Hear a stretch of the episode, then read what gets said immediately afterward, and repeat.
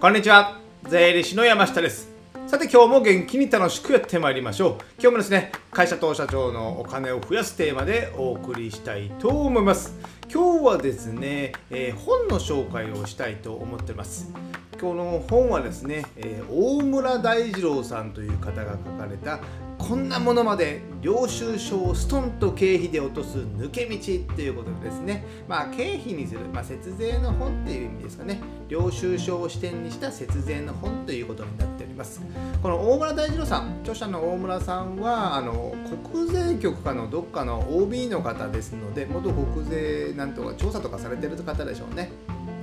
ですので、えー、結構本を出されててですね、えー、見られた方も多いのではないでしょうか。領収書ね、大事ですよね。領収書くださいっていうのがね、えー、フリーになると、えー、合言葉みたいになるんですけども、まあ、そんなことはいいとして、じゃあそもそもでは領収書とは何ですかっていうことですね。領収書、まあ、僕の定義としては領収書とは、まあ、お金を払ったことを証明するのはただの書類ってことですよね。書類でですね、まあ、注意していただくとは、あの領収書があれば経費になるということではないんですよね。それは、えー、経費になる基準があって、でそれを証明するための領収書がまあ必要っていうことですよね。そういうことなんですよ。だから領収書があれば絶対にそれが経費になるっていうわけではありません。ですのでこの本ではですね、えー、その経費になる基準、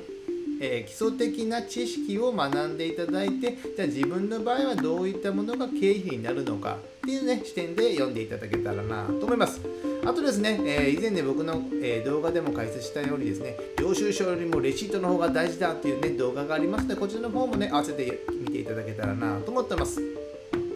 じゃあ中身に入っていきましょう。えー、経費にするとは、じゃあそもそも経費にするとは何ですかってことですよね。えー、僕がよく説明するのが、まあ、売上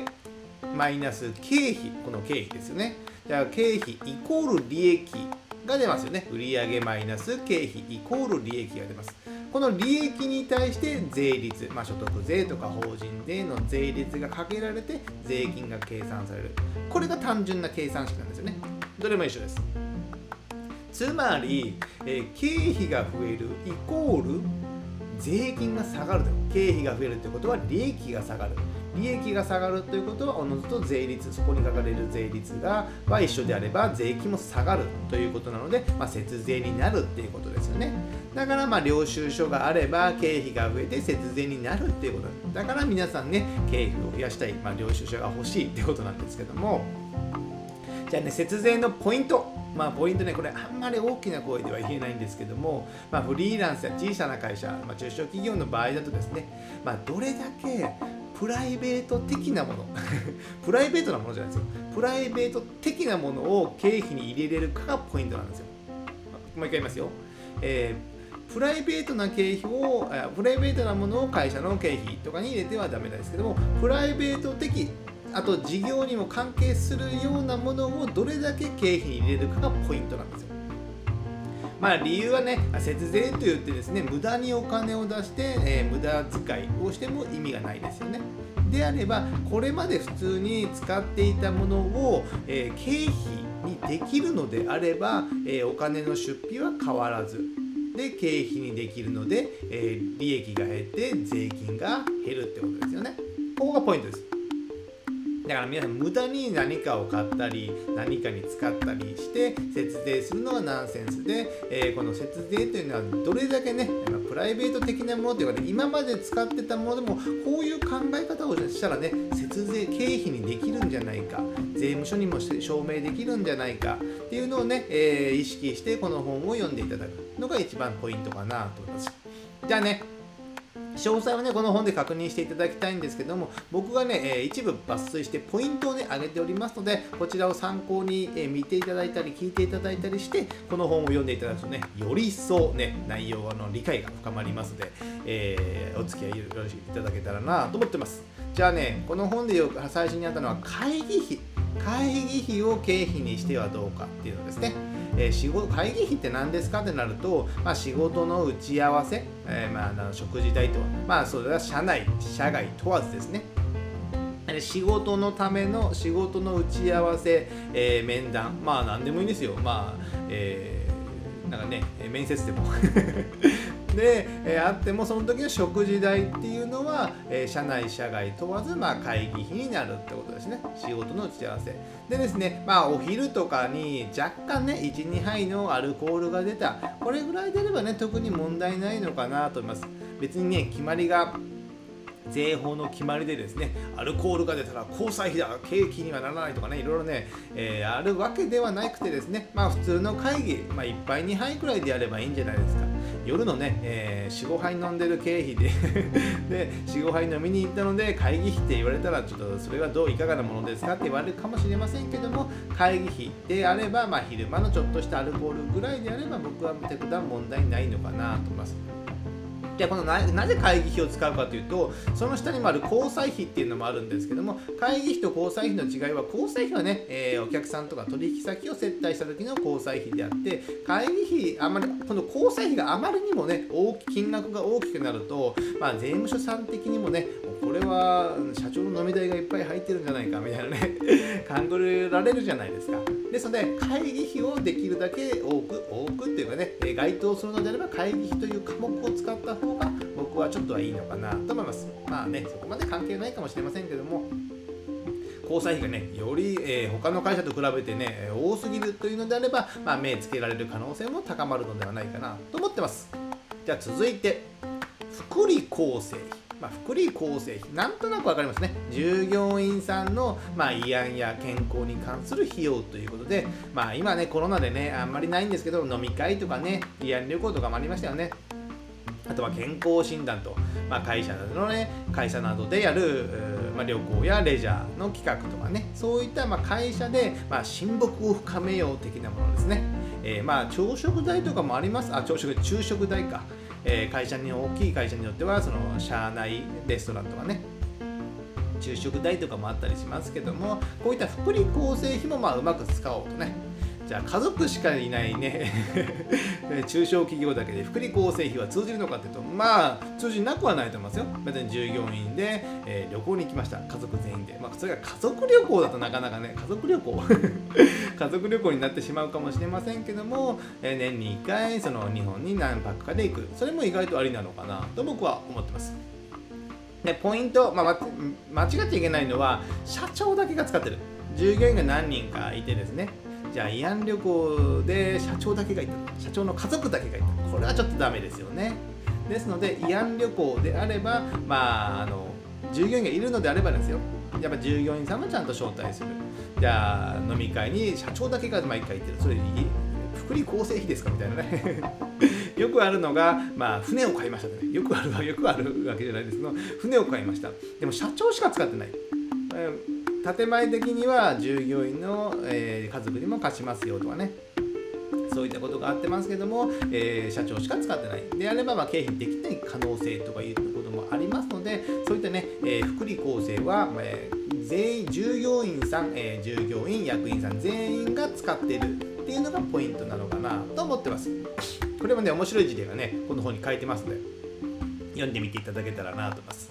あと交際費ですね。先ほどあった交際費、交際費はまあ取引先での飲食接待、まあ、何かお中元お歳暮を送るとかいうもので、えー従業えー、まあ取引先に、えー、これからもよろしくねみたいな、えー、これから今までありがとうございますとこれからもよろしくねみたいな感じの、えー、経費なんですけども、やっぱね、えー、さっきの福利厚生費と一緒で、えー、自分一人でね、えー、スナックに飲みに行くじゃあこれは交際費ですかね、微妙な具合ですよね。でもじゃあ、えーただえー、いろんなことを取材で、えー、そういった、えー、店に行かなきゃいけない、飲み屋にねスナックにねそういう仕事もやっぱありますよね。情報を仕入れるためにそういうのであれば僕はまあ交際費としてもいいのかな、まあ、これは取材費とかね、えー、研究開発費みたいな感じでも僕はいいのかなと思います。ですのでこういったね飲食接待っていうのもね、えー、なる経費になるっていうことですよね。でもまあ自分一人でなんか遊びに行くとか旅行に行って飲みに行った、そういったものはね社長がやったものはダメってことなので、そこはね十分ご注意ください。続いて社宅とは社宅、えー、社宅もね、えー、結構ね節税できるものなんですけども、社宅とは会社で、まあ、従業員とか役員の自宅を借りてそれを従業員さんに貸す、一部会社が負担して一部従業員さんが負担するみたいな感じですよね。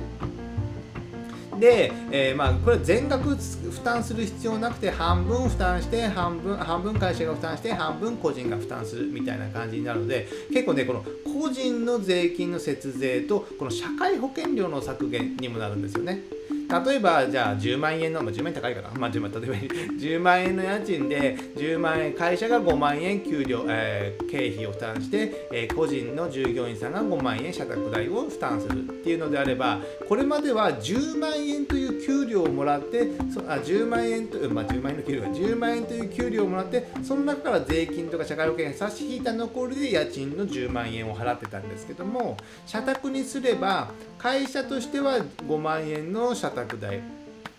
えー、社会あ従業員からごまんえん徴収したごまんえんの社宅代じゅうまんえんで同じものを出すんですけども、個人としては給料はごまんえんしか振り込まれないんですよ。ごまんえんしか。そしたらね、節税税金も下がりますし、それに対する社会保険も下がるので、もう社宅っていうのはね結構ね、えー節税の鉄板ですので、まあ、今賃貸でされていて法人の経営されている方はね、自分の自宅を社宅として、えー、契約を変更するということで節税にもなりますので、一度検討していただけたらなと思います。計算式とかはですね、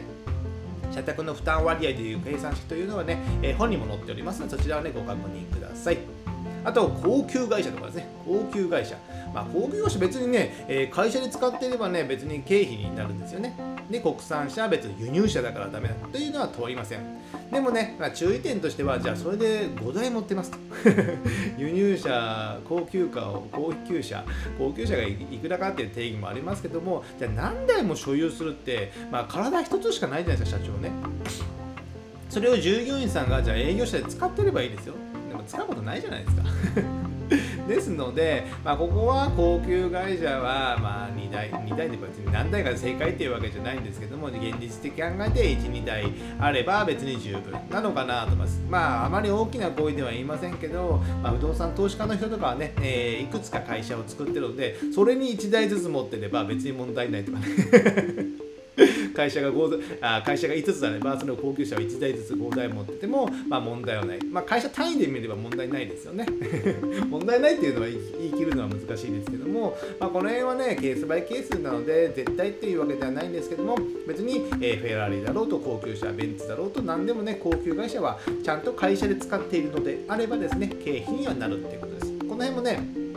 通常のサラリーマンお勤めの方であれば、自分が会社から給料をもらって給料の手取りで、えー、車を買うんですけども、えー、フリーランスとか会社経営者はですね、会社の経費に、えー、それを車をして、その経費の残りの利益で給料をもらう。そこから、えー、手取りからは自分では、えー、車代を払わないので、やっぱかなり税金とかね、えー、手残りが違ってきますので、こういったものをね、えーまあ、うまく活用していただけたらなと思います。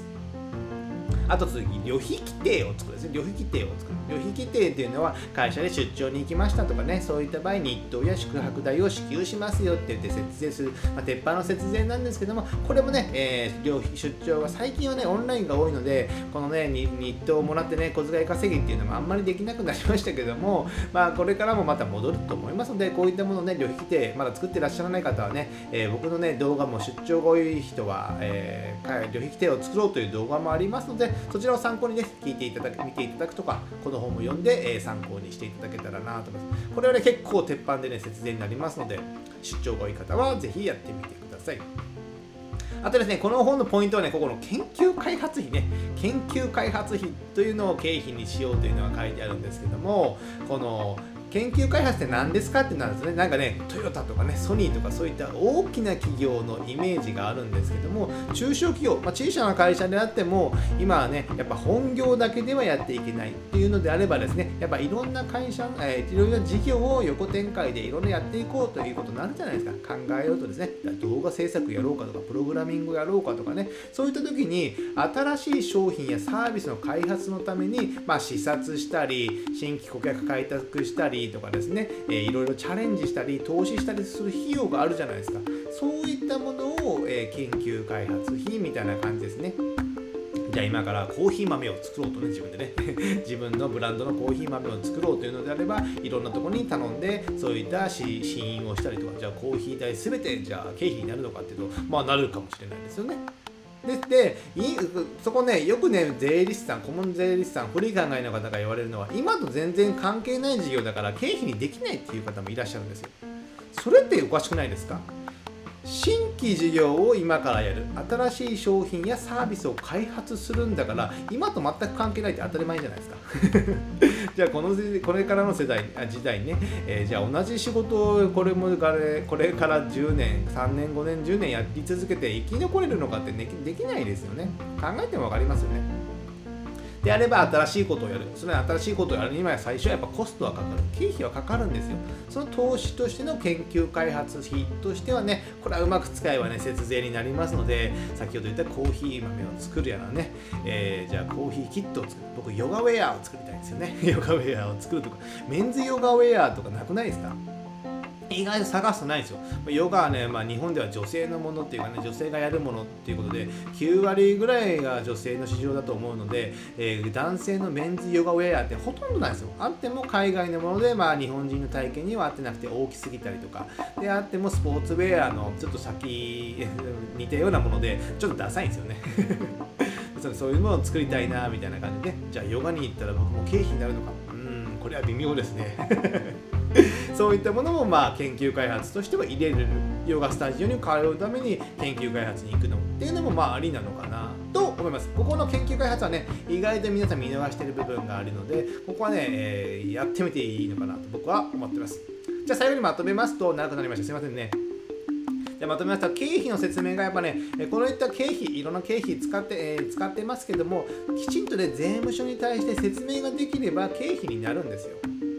で、経費にダメだって言われたら、そのダメな根拠は税務署から示してもらわなきゃいけない。僕らは経費にダメだっていう根拠を示してもらって、僕らのいいっていう根拠を示すだけなので、どっちが正しいかっていうだけなんですよね。そもそも論で、じゃあ研究開発費をやってて、じゃあ税務署さんにそれに言われる筋合いはあるんですかっていうこともあるじゃないですか。あんまり大きな声じゃ言いませんけどね。でそれきちんとこういう事業をやろうと思って、えー、こういうお金を使いました。こういう取引先と食事をしました。であれば別に、えー、文句があるならあっちから言ってもらう。きちんとですね。っていうことだけです。で、あとね、えー、ね、この節税するために無駄に経費は使っては意味がないですよね。最後に書いてる節税が目的になってにはいけないということです。今まで使っているもの、まあね、あんまり大きな声はありませんけど、まあ微妙なものでもこれは経費としても見てはいいんじゃないですか。あとこういった研究開発費とかですね、そういったものは新たにやる事業のためにきちんと残しておいて、それの議事録とか、えー、メモをちゃんと残しておいて、でもこれは失敗してありませんでしたっていうものがあればですね、税務署も別にダメとは言いづらいんですよ。ですので、まあ、無駄に経費を使う意味はダメで、えー、きちんと説明するものを残して 節,、えー、節税できるようにしておくっていうことですね。じゃあ今日はですね、えー、大村さんの大村大二郎さんのですね、こんなものまで、えー、領収書をストンと経費で落とす抜け道ということですね、本の紹介をしました。やっぱね、この経費の考え方っていうのはですね、えー、別に顧問税理士が正しいわけではありません。僕が正しいわけでもない。きちんと皆さん、えー、お金を出すのは皆さん社長なんですよ。ですので皆さんがそれが正しい経費として、この会社の経費として、えー、問題ないというのであれば、それを、ね、貫いていただけたらなと思います。じゃあ今日はこれぐらいにしたいと思います。最後にね、告知といたしまして、こういったお金や税金の話をですね、タイムリーに無料メルマガで週いっかい配信しております。こういったね、領収書とかの考え的には基本的なものですので、YouTube や音声では配信するんですけども、メルマガではですね、タイムリーに今の税制や今の補助金、まあ、資金繰りとかいう情報をですね、タイムリーに発信しておりますので、えー、概要欄にリンクを貼っておりますので、メールアドレス一つで登録できますので、ご登録よろしくお願いします。あとですね、Amazon の電子書籍である Kindle でですね、電子書籍をよんさつ出版しております。えー、決算書の本をさんさつと、えー、保険の本をいっさつですね。決算書の本はですね、こういった領収書とか経費の考え方も詳しく書いておりますので、この Amazon Unlimited であればですね、無料でダウンロードできます。ぜひ読んでみていただけたらなと思います。じゃあ今日はこれぐらいにしたいと思います。ではまた次回お会いしましょう。さよなら。